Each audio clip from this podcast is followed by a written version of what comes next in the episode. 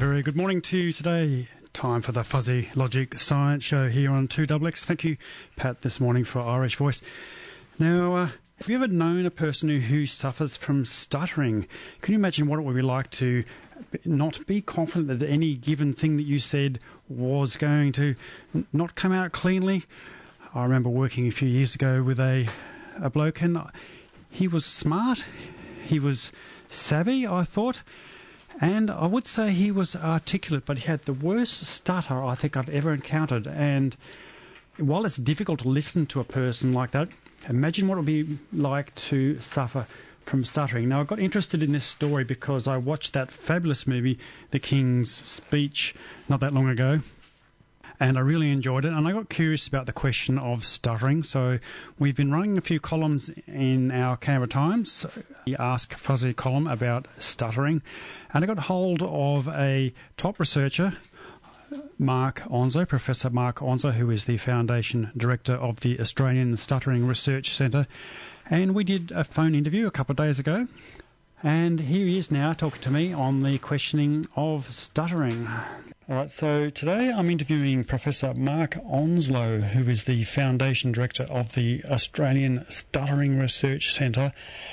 And we are talking about stuttering. Can you imagine going into a room and not being confident that you can get your words out fluently? And of all skills that we humans value, our ability to communicate is probably right at the top of the list. Now, Mark, let's start with a really basic question Stuttering 101. Can we define what stuttering actually is? It's when you know exactly what you want to say, but uh, your speech mechanism just won't work properly for you, and it doesn't come out. And uh, if you if you develop that during early childhood and it stays with you um, for many years, you're quite likely to have that problem all your life. So, what are the sort of symptoms? Are there common patterns that people experience while they're stuttering?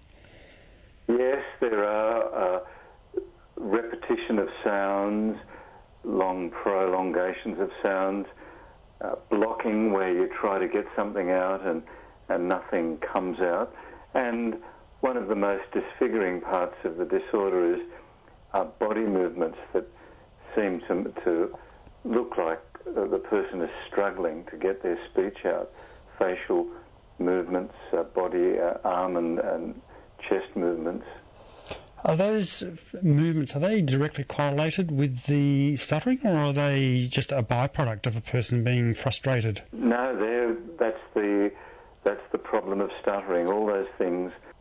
Are there particular sounds that people typically have problems, like the harsh sounds, the S's or the K's, or some other letters or, or ver- vocalizations? Are there things that typically trip up a stutterer? Everyone who stutters has a particular sound or um, a situation that they find difficult. The a general rule is that uh, stuttering mostly occurs at the start of utterances. So right at the very first moment that you're going to say something, a stutter is likely to occur. And that's, that's what causes a lot of the problems because you just can't get started. Are there multiple types of stuttering? Is there? Uh, can you do you classify them according to some feature? No, um, not, not not usually. Uh, there's just one disorder that we know of, and there are everyone who stutters has different signs of it, and um, uh, the, the, the, the category stuttering just describes all of it. It's a speech problem that can cause you lifelong trouble. So, what do we know about the causes of stuttering? We know that genetics is involved, and we know that the genetics causes you a, a problem with what's called neural speech processing, which is a problem where your muscles for speech just won't work when they have to work and how they have to work. They just don't function as well as uh, for other people. Is this tied up with the nature of stuttering? I mean, of the the fact that speech is the evolution of parts of your body and functions that were designed originally for something else other than speech? Yes, that uh, that could be argued that we evolved speech when our breathing had already evolved and um, our capacity to move our jaw for eating had already evolved. And speech, at, at, then after those processes had evolved in Homo sapiens, speech arrived. And um, speaking basically combines those mechanisms for eating and breathing. And neither of them really evolved uh, to make such rapid movements. So perhaps it's not surprising that some things go wrong sometimes. Well, can you take me through the pathway from, say, a thought in your brain that I'm going to say something through all the things that have to happen in order for you to successfully convert that into speech? Uh, a great many things. Neurological impulses begin in your brains and they go through the, the, uh, the white matter in your brain and they distribute messages to muscles all around your body that control your respiration, your breathing. Can, they control um, your the movement of many muscles in your your throat and your mouth, and they all have to. All those signals have to make muscles move to produce three or four sounds every second. So it's extremely complicated, and um, unfortunately, if uh, for people who stutter, it's just not quite happening properly. So, what's the role of the vocal folds and all that? Did they originally, or have they evolved as a speech mechanism, or are they another part of your body that's been co-opted for this? So, vocal the vocal folds or vocal cords have a biological function to keep air out of you, to keep food and other obstructions out of your airways. Um, but humans adapted them to make the basic noise that you use when you're speaking. So when you speak, um, there are muscles in your vocal cords that have to be activated, and um, your vocal cords have to come together just at the right time so that um, uh, you can make the sounds of speech. And is that coordinated with your breath, with your chest movement, your diaphragm, your lungs, and so on? Yes, all that. Um, it's all coordinated extremely well and extremely quickly, yeah. And fortunately, most of us don't have to worry about it. It just happens. Uh, you think what you're going to say, you take a breath, and your body takes over. But for people who stutter, it's not quite that simple, and they have to they have to put a lot more effort into talking than uh, anyone else. Okay, so there's a long chain of things that have to happen successfully in order to you for you to speak properly. Mm. Where where in that chain is the problem? It's um, the problem is everywhere. Uh, it, it's you can't really say that stuttering has one cause because uh, the, the best way to think of it is a causal chain, and the causal chain probably starts with a genetic issue, and another part of the causal chain is that uh, some part of uh, of your, your brain that's involved with talking has a slight structural and functional problem. Another part of the causal chain is that uh, you might become anxious in a particular situation, and that might cause the problem to become manifest in that particular situation. So it's it's a disorder that we call multifactorial, but fundamentally it's caused by something genetic that we don't fully understand at the moment and it seems to cause a problem with structure and function of neurological processing of speech in the brain.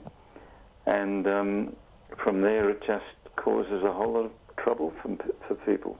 Is it primarily neurological in the brain? And we'll get to the psychological overlay in a moment, but is it primarily uh, a neurological thing, or does it ever relate to some physical aspect of, say, the way your muscles work in your throat or whatever? No, it appears to, at the moment, all of the information we have suggests that it, it arises um, uh, with neurological processes. We don't say it's a neurological disorder because that's misleading, because there's nothing wrong with the brains of people who stutter in the sense that there's a tumour or anything like that. It's just a, everything is there that should be. It's just that there's a slight misfunction.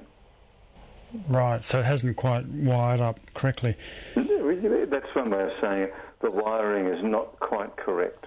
Now, there's a strong psychological component going on here. What, what's the interplay between the, the, the the wiring, as we've loosely called it, and the, the psychological component? It seems that when you, if you have this problem with your speech, if you have it severely enough, when you're when you're talking in day-to-day situations and interacting with people socially, you might become anxious. Many people who stutter and come to clinics for help have a problem that they are socially anxious, and uh, that probably isn't surprising at all. So, which which comes first? The is it the anxiety or the the neurological aspect? The uh, the the problem, the physical problem, comes first, and then because of that problem, the the anxiety then develops. Okay. How do you untangle cause and effect in here? Because I'm guessing you've got a tangled loop of causation going on. Mm. You, you know, we're, we're pretty sure that anxiety isn't earlier in the causal chain um, because we know that all children who begin to stutter aren't anxious. And we know that uh, the, the, the temperament markers that foreshadow that anxiety is going to develop as a personality problem aren't present before stuttering occurs. Uh, research has, shown that pretty clearly. And so, uh, given that uh, small children, two and three and four year old kids who begin to stutter, are not all anxious, and there's no sign of anxiety in them before they begin to stutter, it seems pretty obvious that uh, the problem occurs afterwards when they grow up a little bit and if they have the problem then, uh, there, are, there, there, are data to show that as early uh, in preschool kindergartens, they start to receive negative reactions from their peers when they're talking. And those negative reactions are known to be the sort of things in social conditioning that can cause anxiety. And this anxiety, I presume, makes the stuttering worse. Well, yes, yes. Now, what's the prevalence of stuttering in children? Quite a lot. Um, a recent study that just came out towards the end of last year showed that uh, one in nine Melbourne children are stuttering at nine years of a- at, at, four years of age. One in nine of them, which is a lot. Mm. And what's the prevalence in adults? In adults, it's um, uh, it, we know that um, that for any adult who stutters, at some time in life, um, there, you, will have a, a 10% chance of having experienced it. But many adults who begin to stutter will recover naturally. The problem is that the natural recoveries that happen without treatment happen um, quite late in life, um, after in, in the, during the school years or in, in seven-year-olds. And a recent study showed that um, one year after stuttering began in preschoolers, only uh, 6% of them, less than 10% of them, had recovered during that first year. And that's a real nuisance because you've got to really get treatment going in the first year after stuttering uh, begins. So, unfortunately, although natural recovery does happen, it um, doesn't happen soon enough. Yes, I imagine early intervention is, is a critical part of this. It is critical. Uh, the most important thing is if a child begins to stutter, you need to see a speech pathologist so that if you need to start treatment, um, you can use a, a treatment that's been clinically proven. Yes, I'd like to get into the treatment in a moment, but first I want to tell you, Mark, a short anecdote, and that was that I was recording a, a documentary piece for the ABC, and Robin Williams, no less, was in the room with me, and he held the microphone under my chin as I recorded my piece. And then he started asking me some questions. He started interviewing me, and this is the Robin Williams who I've been listening to for many years since I was a teenager. Mm-hmm. And the first thing I did, I stuttered. I couldn't say the word fuzzy, and I had about four goes at getting that word out. Now, is that an example of a stutter? It could be. Uh, you could have very mild stuttering that only occurs when you're extremely anxious, or it could be just what we call normal disfluency. Most people, when they're in uh, really stressful speaking situations will have what's called normal disfluency. That could be what you had. Okay, so it's obviously not a full blown stutter. Would another example of disfluency be the use of, say, full uh, fill words like people say like and uh, well and are and um that's right. a bit. Are they also examples? Yeah, most occasions when people are doing that, that's what we call normal disfluency. So they are just examples of the voice filling in the space while the brain catches up. Yeah. Right. Yeah. Okay, now let's let's talk about the treatment for children. Mm-hmm. And what are they? What's the Lidcombe program, first of all? That's a simple behaviour modification treatment that's been uh, shown to be effective with randomised controlled trials, and it's what we advise parents as best practice. So, how does it work? It's simple behaviour modification. Parents uh, praise their children for not stuttering, and uh, the speech pathologist gives them feedback about um, about their, their their kids stuttering during each day, and occasionally asks them to correct stuttering as they're talking. And it seems to um, it seems to be an effective approach. What what sort of age group are we talking about here? That treatment was designed for younger than six, children younger than six years. So we like to have treatment done well and truly before six years of age because if you wait longer, it starts to become intractable and we get a bit nervous. You mean it becomes a learned behaviour? Well, not, not so much learned, it becomes ingrained, and whatever's going wrong with your speech processing, uh, the body can't adjust for, we think. Okay. So now, when, when the parent is making uh, praise or giving praise to the child for not stuttering, is that carry the risk that they are in fact reinforcing the presence of stuttering inadvertently in a inverse kind of way? Not if you do it correctly. That's why you need a speech pathologist to make sure that you do do it correctly, and the child understands that you're uh, what you're doing, and the child finds the experience a positive one. Right, and so this program is something that you give the parents instruction in, and they do it at home, and it becomes part of the normal life for the course of however, however long that is. Is that, That's it. Yeah. is that correct? Yeah. Does the child? And on Fuzzy Logic, you're listening to myself interviewing Professor Mark Onslow, who's the Foundation Director of the Stuttering Research Centre, and we are talking about stuttering. Come into the clinic and with a speech Yes, the child pathologist. and the parent come into the clinic to learn how to do it. The speech pathologist teaches them. Normally, they come in once a week for a while, and they learn, and the parent and the child learn how to do it, how it's done, and basically the parent uh, gets feedback from the, um, the the speech pathologist about how it's going, and um, usually all goes well, and the parent learns to do it well, and eventually. If the treatment goes as planned, the stuttering goes away.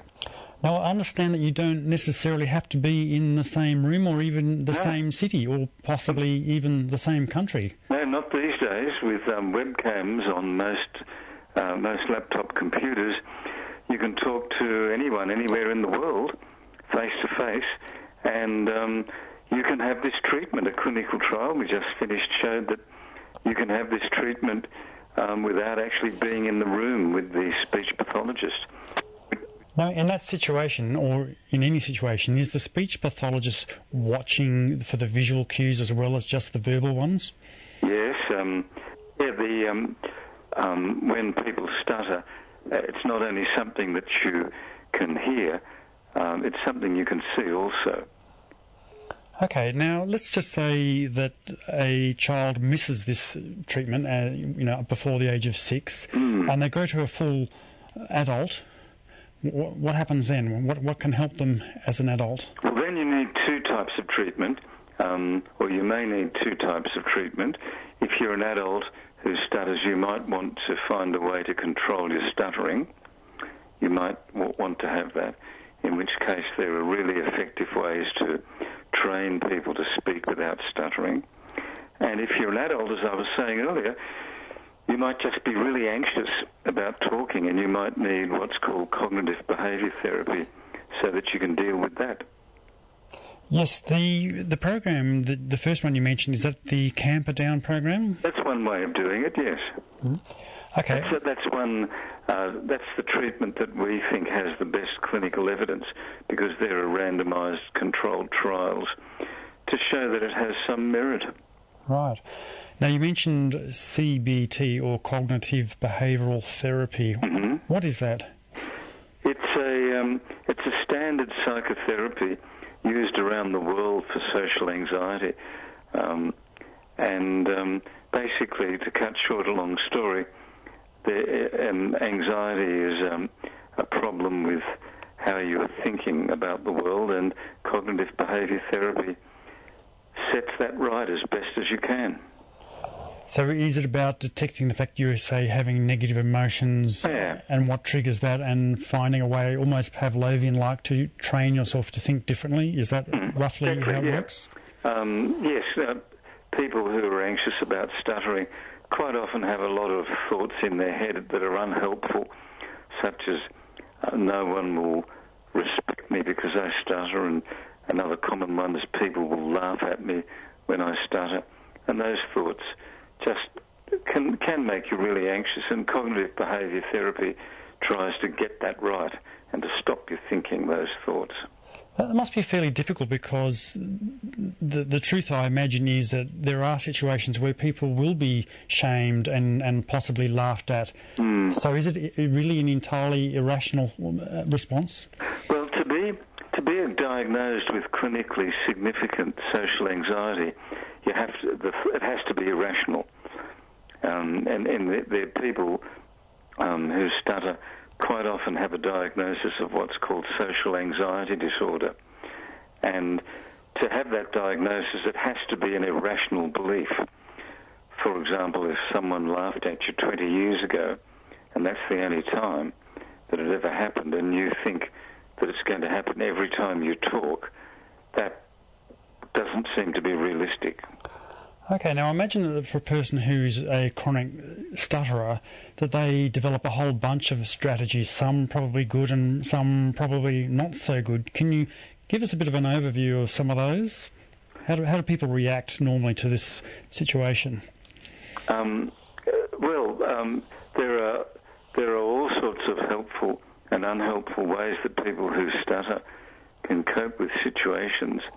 Um, in um, and many of those ways of, of, dealing with situations are helpful, and many aren't helpful. And um, it, you probably wouldn't want to make a generalisation that would be useful. Well, is uh, avoidance one of various types? That is generally not going to be useful if you avoid a situation because you stutter. That's not going to help your life. Um, if there's a regularly occurring situation, uh, like talking on the telephone, by and large, it's not going to be helpful if you avoid that. Mm. There was a really interesting story I read last week, and the person had the problem with the number seven. Mm. I couldn't say seven. Yes, and, that can happen, yes. Yeah. And they got a job in a media office, and their phone number started with seven. Ah. and so they were trying to find a way to avoid saying the way the, the word seven. Mm, there's not many ways you can do that. Well, well, the funny thing was that he said at one point that uh, he said, I'm, "I want you to call me on this number, which is six plus one." mm. Now, what would you say to a person in that situation? Uh, I don't know. I'd have to talk to the person. Uh, I, I, can't give any general advice. Oh, okay, fair enough. So you need to know like the, the, the, circumstances of, of what they're facing. Mm-hmm. Yes, I understand. Now, is there a difference between boys and girls, and if so, why might that be? Yeah, um, more or less the same number of them begin to stutter, but girls tend to get better um, from it more than boys, um, and that's generally the that's the same. That that gender issue is the same with all speech and language disorders. Um, that uh, boys and men tend to get stuck with it more than girls, and there are more uh, there are more uh, men who stutter than women. Do we do we know why that is? No. Could it be the genetic component? Is it on one of the chromosomes, on the male chromosome, perhaps? It could be. It could be that, uh, but it's impossible to say because we just really don't know uh, all that much about genetic transmission. But it's, it's certainly a very real effect. Okay, now what sort of research are you currently doing? Because the Australian Stuttering Research Centre has got a number of researchers there. What, what sort of things are they doing? At the moment, our, our, our, major aim is to put all of the treatments for children and adults on the internet so that as far as possible, people who, who have problems with stuttering and their parents of kids who stutter can go to the internet and as much as possible they will be able to have a treatment without having to see a speech pathologist and that hopefully that will cut down the number of people who need to see a speech pathologist. We're currently, um, if anyone listening to this wants to find out details about clinical trials that they might like to be involved in, they can send an email to us at the Australian Stuttering Research Centre. Yes, we'll give contact details at the end of our interview. Uh, what sort of avenues do you think there are, or what possibilities for uncovering more about the causes of stuttering and, and its cures? When we know the exact um, details about the genetic transmission, we'll be a lot further advanced, and we'll be a lot further advanced when we can do brain imaging research on very young children so we can see exactly what's going on in their brains when they're very young. Okay, now most of the people listening to our, our interview won't be stutterers, mm. but we will at some stage encounter someone who stutters. Yeah. What sort of approach should we have to those people? The same as with anyone else. Someone who stutters might just take longer and it's like anyone who's taking longer than you would like for them to say something, that's your problem and you just have to wait. Is it poor form to complete sentences for them? That's awful. I wouldn't suggest doing that to someone who stutters or to anyone. Anyone is going to be terribly annoyed if someone else fills in what they're going to say for them before they've said it. Mm. That's not good. Okay. Now, if I'm a stutterer or if I have a family member who stutters or I know somebody who I think needs stuttering treatment, someone close to me, mm-hmm. what sort of approach should I take?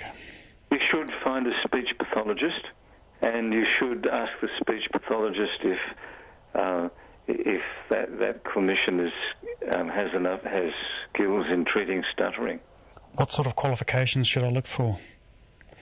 Well, anyone who calls themselves a speech pathologist and is registered with Speech Pathology Australia has the basic background, but you really want someone who um, who has some experience with stuttering. And if you stutter or your child stutters, you uh, you should uh, feel comfortable asking those questions.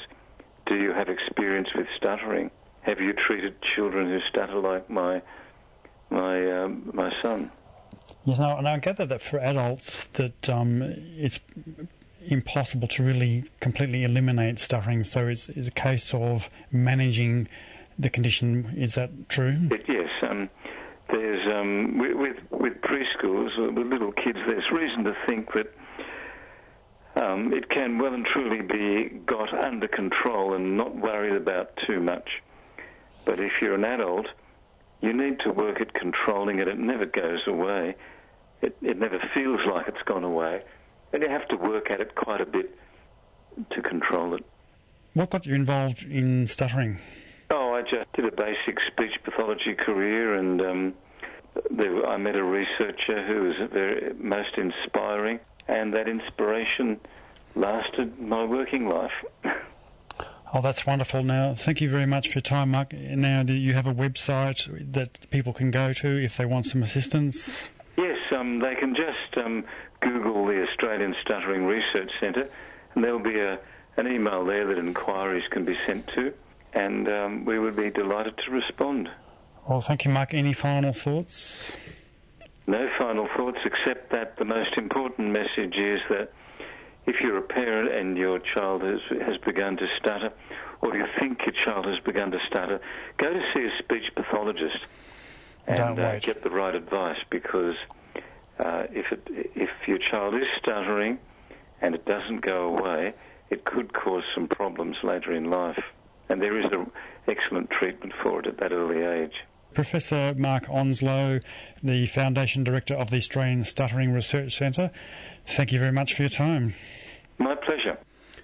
Yes, and today on Fuzzy Logic, we're talking stuttering. And when we come back after this track, a bit of Beatles here, we're going to be talking to the president of the Australian Speakeasy Association and a man who has an interesting story about his own encounter with stuttering here on Fuzzy Logic. Oh,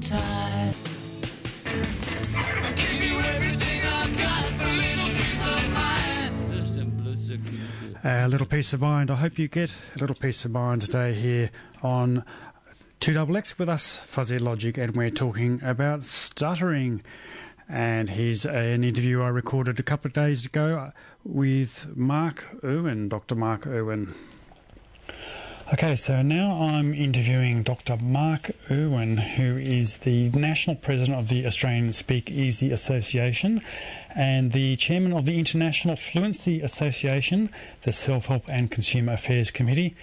And from 2001, he was the Board Chair of the International Stuttering Association. Hello, Mark. Hello there, Rod. Now, you have a history yourself with stuttering. Can you describe your own personal experience? When did you first become aware that you had a stuttering problem? I'd stuttered since four and uh, made my way by hiding it, and substituting, and avoiding, uh, and pretending ignorance when asked questions. Uh, at age 30, I was a dentist and used to seeing, well, between 10 and 16 patients per day. And I would say as little as possible, leaving it to staff to, to deal with all the phone calls and the patient interaction. And when I had begun private practice um, six years earlier, my speech was terrible. It's obviously very difficult to substitute scientific and anatomical terms uh, and display ignorance in response to a patient question. Uh, so, um, you know, that's almost as bad as uh, stuttering. Mm. Um, so, yeah, it was becoming more and more difficult for me socially from age four. What's your very first memory of stuttering? Uh, that's a good question. What my first memory? Um, I knew I had difficulty with words fairly early. From probably about three, I found it difficult to say what I wanted to say, and I would uh, use a lot of hand gestures and things like that. I can remember doing that. I learnt the skill of facial expressions fairly well. Uh, I um, think I still get into some you know, strife there now because I just don't seem to be able to hide what I'm really feeling. Was there a particular occasion, an event that brought it home to you? Oh yeah, I remember once my mother, in her endeavour to help me, um, brought home a tape recorder. And I don't know how old I was, about five or six, whenever tape recorders were new, and it was exciting. And uh, uh, in front of the family, that we were all to um, speak to the tape recorder, and I did that, and then we played back the um, the sound, obviously, and I must admit that I've been quite surprised by how disfluent I was. I hadn't realised until that stage that my stuttering was so bad, and uh, then I guess I began the long, long journey to find some methods to uh, hide it. My parents uh, tried uh, to get me to speech therapy. In fact, you know, they did want me to obviously overcome it. So I, from about age five, four, maybe four, uh, did some speech therapy with a highly experienced speech therapist here in Adelaide. I did, and I did that for many years with her, uh, not getting much better. I did it again at age 12. Again, no success. I then at that stage um, well, about 18 or so, I'd begun a university course and saw, as we had to, as an early student, go and speak to or have an assessment by the university medico. And uh, I was able then to tell him about my stuttering. He sent me to a psychiatrist, and I spent time with him, uh, who then sent me on to a hypno- hypnotherapist, and that didn't didn't seem to work very well either. Who then sent me back to a speech therapist, and that didn't work either. And from those times on, I can remember a, an incident.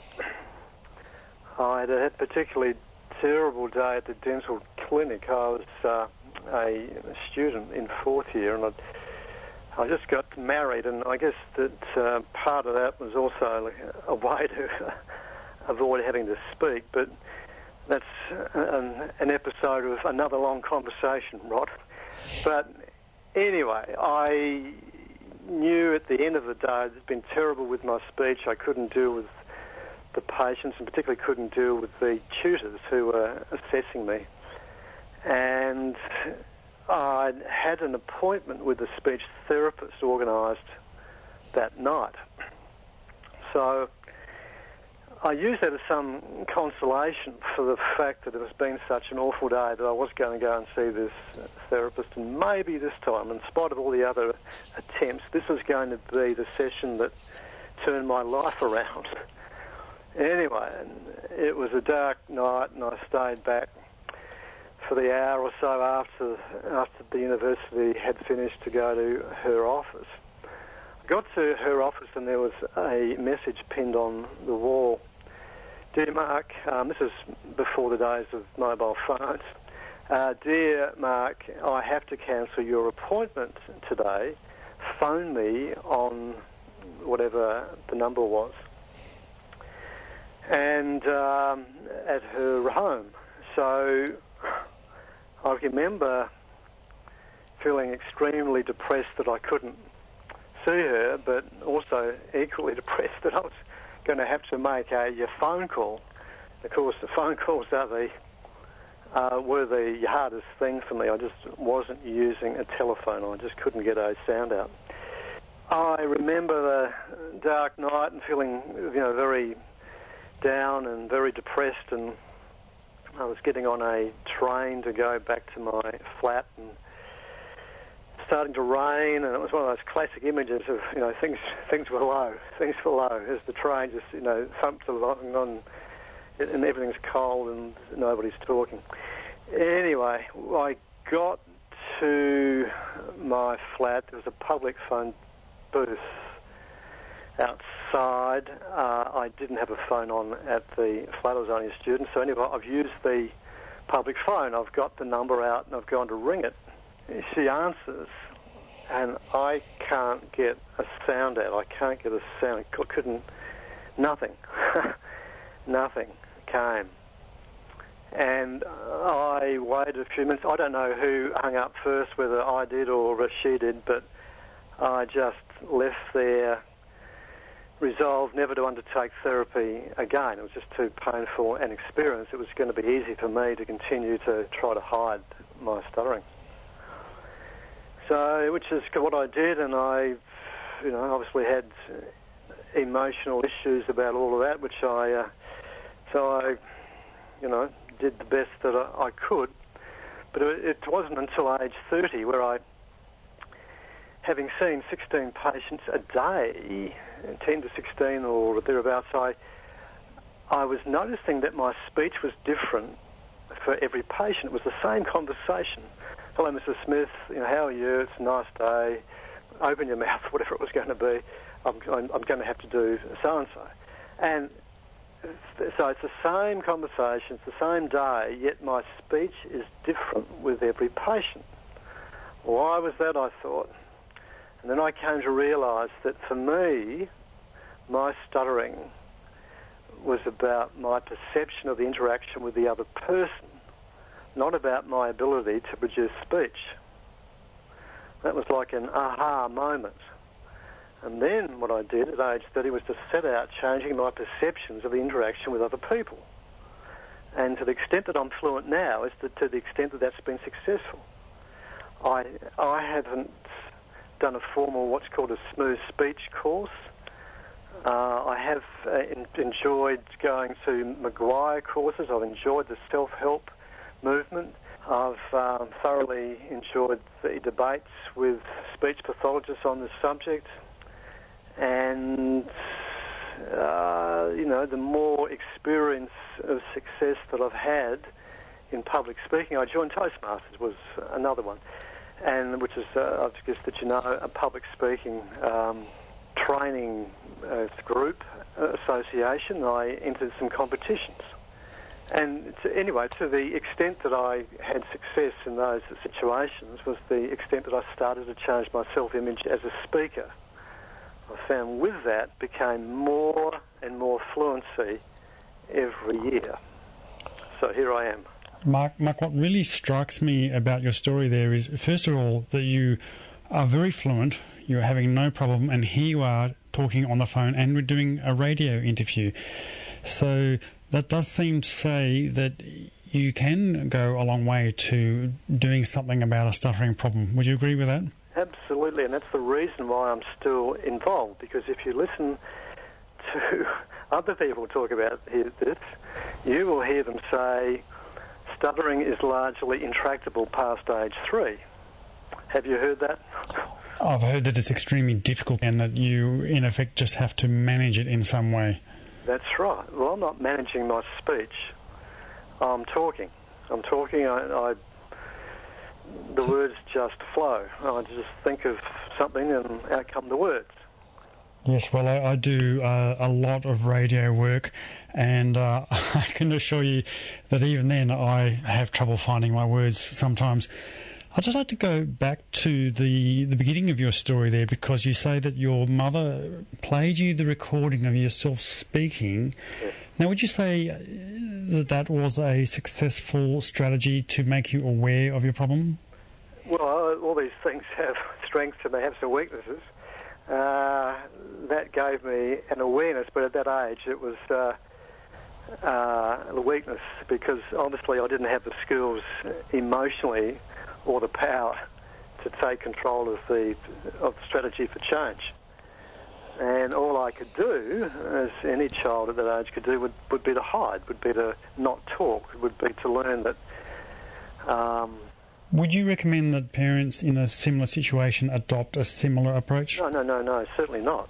Certainly not. Um, I think it's instructive for me now, or as I was going through the process any speaker, any school, whatever you're trying to do a little bit better, you would obviously want to see yourself. I think that at age four, you don't have that understanding. Well, another thing that strikes me about your story is that you had a succession of encounters or attempted help by various speech therapists can you describe what their approach was and, and why you think that didn't work for you? Well, I think because they're trying to treat the wrong disorder. It's essentially, I didn't have a speech disorder. I had an anxiety disorder. That's why it didn't work. Because they they they maybe understood that I, and even if they did understand that I had an anxiety disorder, they didn't have the skills to treat that anxiety disorder. I mean, they, you know, for instance, the last speech pathologist, which was when I was 40, so this is, I'm now, I'm now 61. Uh, so that many years ago, um, knew that I'd come from a psychiatrist through that chain. I'd gone through hypnotherapy. So I guess that she's thinking, well, if the psychiatrist can't help him, then I guess it's going to be down to me. And let's see if we can do something about his speech.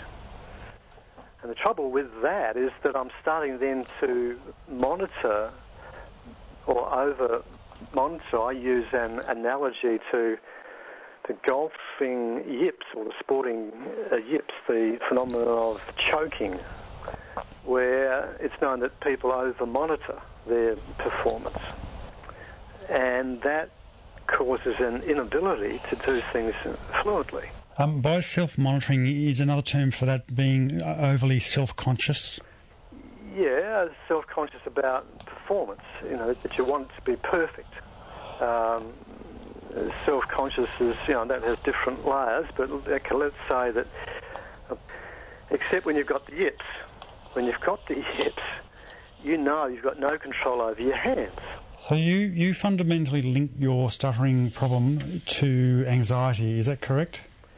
Yeah, yeah. Um, that's true. It's an anxiety that I I'd be standing over the cup, say, and about to putt the shot, n- knowing that I'm also anxious about. I'm, I'm sort of thinking, boy, I hope I get this close. I I know it's not going to go in the hole, but I hope I get it close enough so I don't make a fool of myself in front of the other three guys standing here. Now, most of our listeners will have heard the or, or seen the movie The King's Speech. Yeah. How, how do you feel about that movie? Well, it's good. It, it, it's obviously you know funny and harrowing and uh, very entertaining, but and also increase people's sensitivity to the anxiety behind stuttering. You know, even the opening scenes when Colin Firth is sort of going up those steps, you know, you, you, it sort of gives you the image that he's going to some serious, earth-shattering event. Maybe he's going to his, and that, and you see it in his in his eyes when he's about to speak, and you see it when he's uh, stuttering, and he's he's got no control. A bit like I was talking about with the the the with the putting stroke. He just got no control at all, and that awareness, I think, is important for people to understand the anxiety. Mm. But then when, when the film goes on, it sort of talks about the different causes or the possible things that may have been the cause. So what I found from that speech, is, uh, from that from the film, is that the that the conception that everybody had, or the ideas about whatever the cause of of stuttering uh, is, they had it confirmed by watching that film. Well, I guess at its heart, like a good movie, it's telling a, an engaging story. It's not a, a medical documentary as such. Mm. Now, my, my, my strong impression is, Mark, that you decided you make a conscious decision to take control of the situation as such that you could. You saw a way of doing it, and then you did what you needed to get the result. Would you agree with that? Yeah, I had a vision for. I had conceptualised in my mind how I could get myself out of it in the same way that I could improve golf swing and sort of any other activity that I've been involved with in my life. Mm. For parents who stutter, I would encourage them to help their child take the same path. And obviously, the first part of that is not is to um, not be or tell the child it's okay to stutter. A sporting analogy exists. You know, you don't tell the child, "Here's a golf stick." Now, I don't want you to slice or to hook. You allow the child to make the mistakes until they get to the um, skill level that they feel comfortable with. I mean, there's remedial classes in, say, numeracy and literacy at school. We just don't have them in oracy. And so we'll end up with all these people who stutter um, continuing to stutter because there's no, there's not, I don't think, enough support for them. And, and secondly, because I feel the speech pathologists have, while, while the best intention, there's no doubt that they care, it would seem that uh, I have not been able to get my message over as effectively as, as I would like. Because there was people still being told that, you know, to make change is impossible, if if not, you know, very very hard and and so forth. I believe that if I'd had a bit more, you know, if this path, if sorry, if if I hadn't have had to self-discover this, it would have been a whole lot easier. Uh, and a, a, a, whole lot sooner I could have achieved the well the degree of fluency that I'm expressing now. I've been interviewing Dr. Mark Irwin, the National President of the Australian Speak Easy Association and Chairman of the International Fluency Association Self Help and Consumer Affairs Committee. Okay, thanks very much. And uh, today on Fuzzy Logic, yes, we are talking stuttering. And when we come back after this track, we're going to play a little clip of speech from the King George V, or was it the sixth? Anyway, the King George, the person who is in the uh, that great movie, The King's Speech, here on Fuzzy Logic.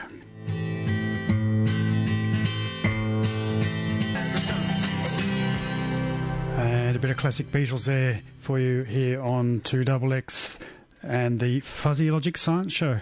And today we're talking stuttering. Now, you remember the movie, The King's Speech? Well, the great King George, and he had a problem with his speech. Well, I, I found this bit of audio on the internet, on YouTube, and here he is doing a speech at the launch of something or other.